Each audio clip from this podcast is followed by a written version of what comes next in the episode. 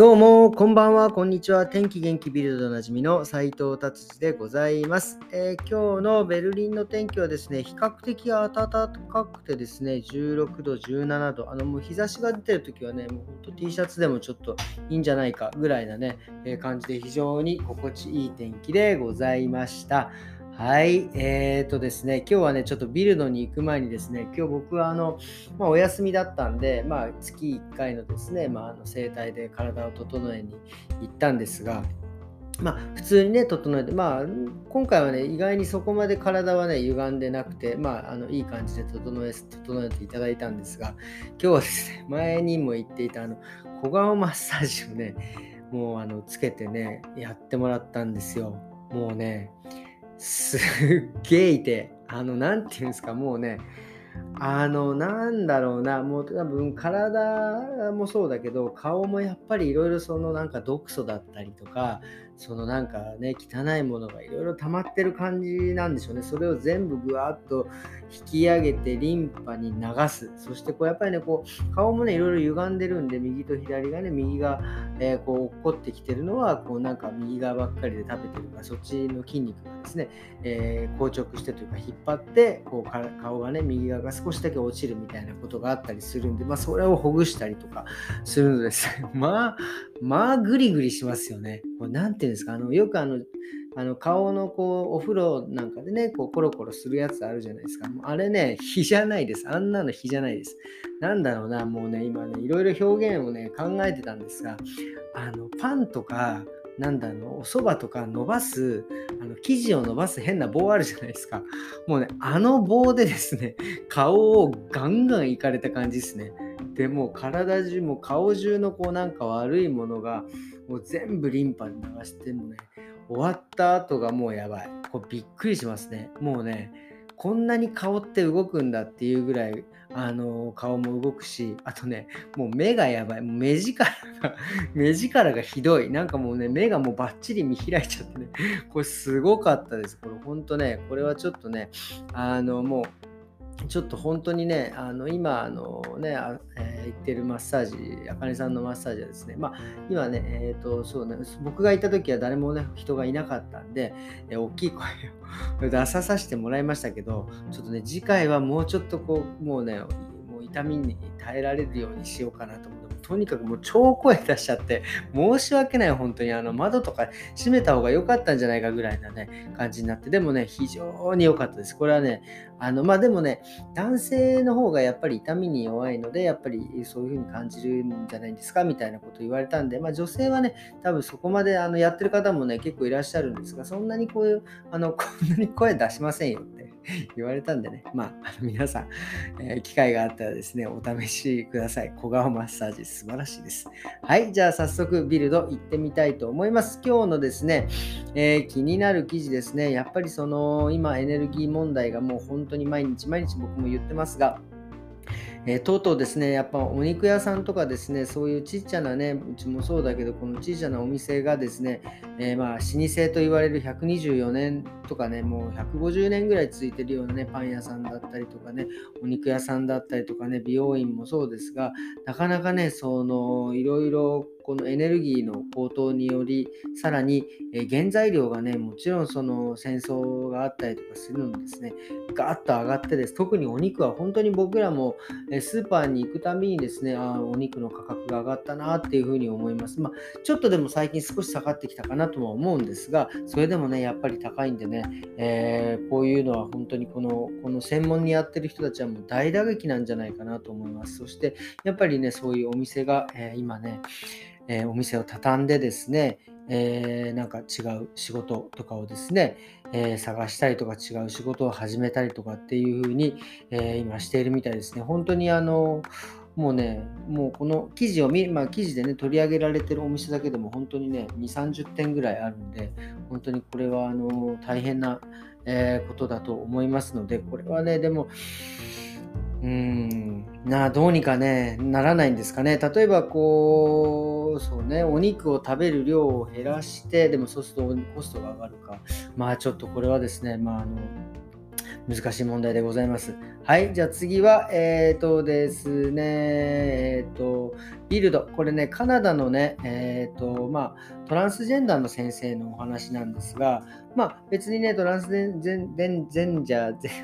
言葉が言えたりも今日マッサージしたからちょっとあれなのかな。あのそういうのはね、いいんですけど、あのちょっとね、ちょっとこのカナダのお話なんですけど、この方先生なんですが、まあ、もともと男性で生まれてきて、まあ、体を女性に変えてっていうような感じの方なんですけど、まあね、あの整形というか、その整形と体のね、包協手術ってやつですよね。あれもね、こうどんどんどんどんこうしてしまってですね、もうあの今写真で見てますが、もうとてつもない本当にあの、あもうほんとすごい1メートルぐらいあるんじゃねえかっていうぐらいねお胸が大きくなってるんですがこれでですねこれ何が起きたかって、まあ、あのなんかその先生たちからねやっぱこれはちょっとどうなのみたいな感じでですね、えー、こう言って生生徒のごご父兄さんたちがね言ってですねちょっともうデモをしようじゃないかっつって、えー、そういうその彼女のねなんかこの学校をちょっとそういう体で、えー、はどうなのみたいなたいな感じでデモをしたらですね、デモの参加者がですね、1人だったっていう これはね、僕もね、これいいと思いますよ。これ、あの、そんなね、デモすることではないと思います。これ本当に自由だし、ただ、やっぱりね、このなんかあの、あれですよね、体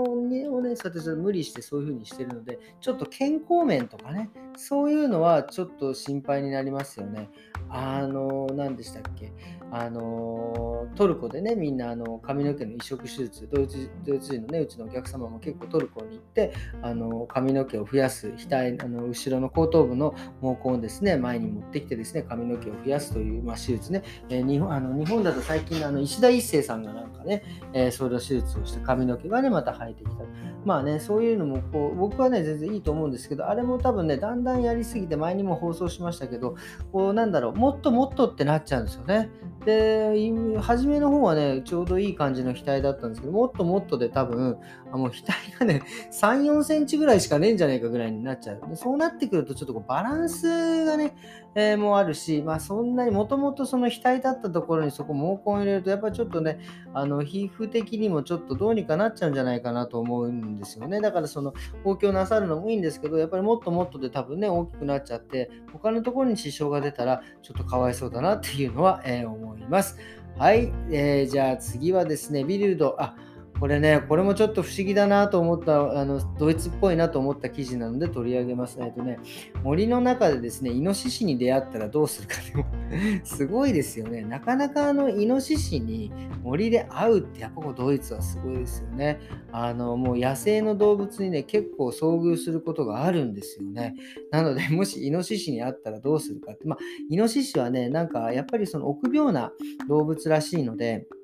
あの、その、なんだろう、例えば犬なんかにワンワンと吠えられたらですね、もう1週間ぐらいそこのところにはもう降りてこれないぐらい臆病でですね、その寝床なんかももうすぐ変えちゃうぐらいの臆病な、えー、動物なので、まあ、もしイノシシに遭遇して怖かったらですね、もうとにかく、えっ、ー、と、街の方に逃げるっていうのが、まあ、一番みたいですね。で、イノシシもそこまでね、攻撃をするような、えー、動物ではない、まあ、その要は、えーと発情期とかね、そういう時には、こう、ちょっとこうバッと行く可能性があるみたいですが、基本的にそんなに人に襲ってこないという、えー、というふうに書いております。だから焦らずね、えー、イノシシを見かけたらですね、えー、まあ大きい声出せば逃げていくのでね、大きい声出して、えー、なるだけこう街の方、街の方に逃げていくという方が人が、人がいっぱいいるようなところに、ね、逃げていくというのがいいみたいです。でね、これね、ここはね、こうビルドには書いてないんですが、イノシシってね、えー、と確かね、僕これあの昔その動物の、ね、生態とか好きで結構調べてた時、イノシシ確か視力がね、すげえないんですよね。あのもう0.1とか 0. 本当0.1切るぐらいな感じ、もほとんどこう見えてないような感じなんですよ。で、さらに、えサイもそうなんですが、サイと一緒でですね、え色毛なんですよね。あのね、色がわからないんですよ。だから多分青のものしか確か、青だか黄色のものしか確かね、イノシシとかサイはわからないんで、だから例えばなんか襲われてきたらもうじっとするっていうね、あの何かと同化してしまえばいいんじゃないかなっていうふうにね、思います。まあ万が一ね、イノシシに襲われたらそういうふうにした方が、えー、いいんじゃないんですかということでございます。えー、今日はですね、まあまあまあこういう感じで、まあ顔もね、ちょっと絶好調なんで、まあ、もう少しだけちょっとね、まあ、なんか最近紙のことをね、いろいろお話ししてるんで、まあ、ちょっと紙のね、えー、豆知識的なものをね、ちょっと、えー、言おうかなと思っております。あのね、よくね、まあ、これ、髪の毛っていうのはですね、あの夜こう伸びるというふうに言われているし、まあ、そういうイメージもねあると思うんですが髪の毛はですね、えー、寝てる時は伸びませんあのね髪の毛がのね寝てる時はですね成長ホルモンをは動くんですがですね、毛根も眠っていますので、休んでますので、毛母細胞もね、毛母細胞はそこ動いてません。一緒に寝てるんで、ゆっくりね、やっぱりその睡眠をとってですね、成長ホルモンをたっぷりね、体に溜め込んでですね、まあ伸びる時間っていうのはね、大体ね、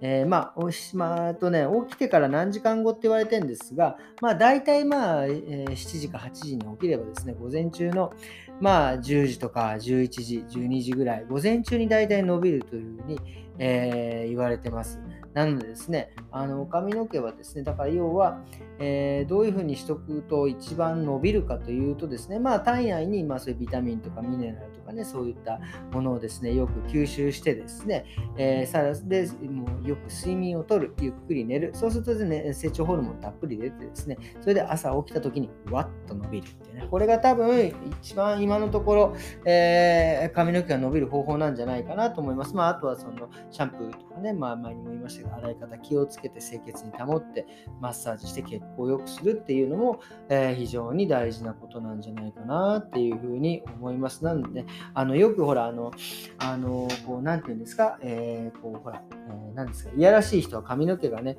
えー、伸びるのが早いとか、よくね、よくこう冗談で昔言ってましたが、まあ、あれはね、だから要は、まあ、夜をね、ねあの起きてる間に今言ったように髪の毛がね、伸びるので、